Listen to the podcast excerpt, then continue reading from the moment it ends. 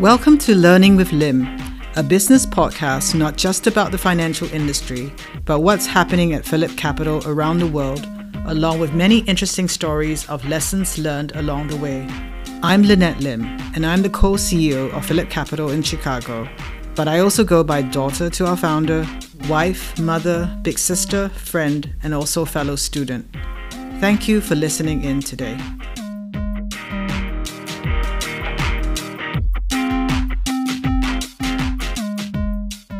Hi, my name is Lynette Lim, and I'm the host of this show, Learning with Lim at Phillip Capital. Here's a little intro about me. I was born in Singapore in the 70s. Singapore is a small modern island close to the equator with a population of about 5 million on a 25 square mile radius. I'm the oldest sibling, and I have three younger brothers. I spent my childhood years growing up in Singapore. I went to a rather strict Chinese all girls school then. During the later part of high school, I then went to a very prestigious boarding school in England. Later, I studied computer systems engineering at Warwick University in England. For most of my career, I've been working at Phillip Capital. I started my career in software development, being part of the team that developed Poems, the online trading platform that exists still today, as well as business development, running an IT consultancy firm, and also involved in private equity. I also did a short stint outside the financial industry where I started a business in fashion with a friend for three years. I met my husband while studying for my MBA at the University of Chicago Booth Business School.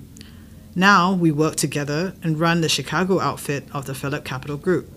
Phillip Capital in Chicago is a clearing FCM and a broker dealer.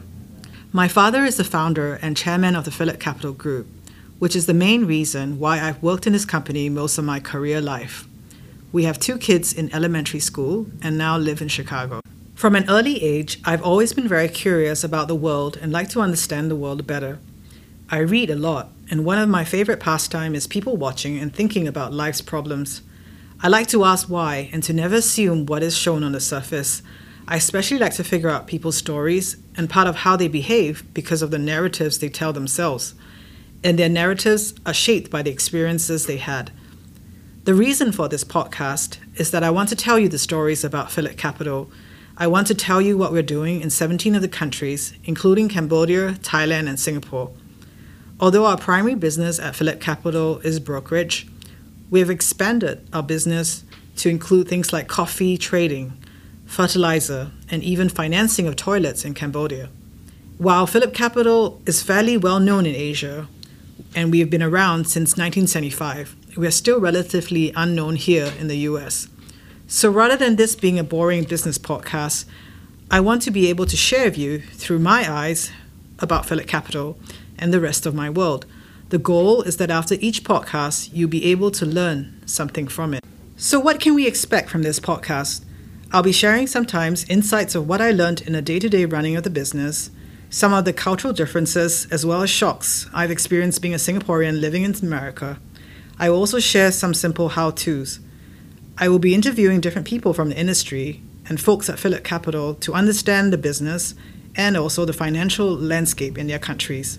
In this digital world we live in, there is a tendency to categorize something into black and white, into ones and zeros. And I'm making sure that I don't do that for this podcast because real life doesn't exist in black and white. Real life is messy and exists in shades and hues.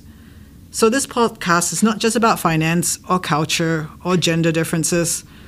This podcast is just about me telling stories. Thank you, and I hope you will enjoy the podcast. And most of all, I hope it will make you think about your own life.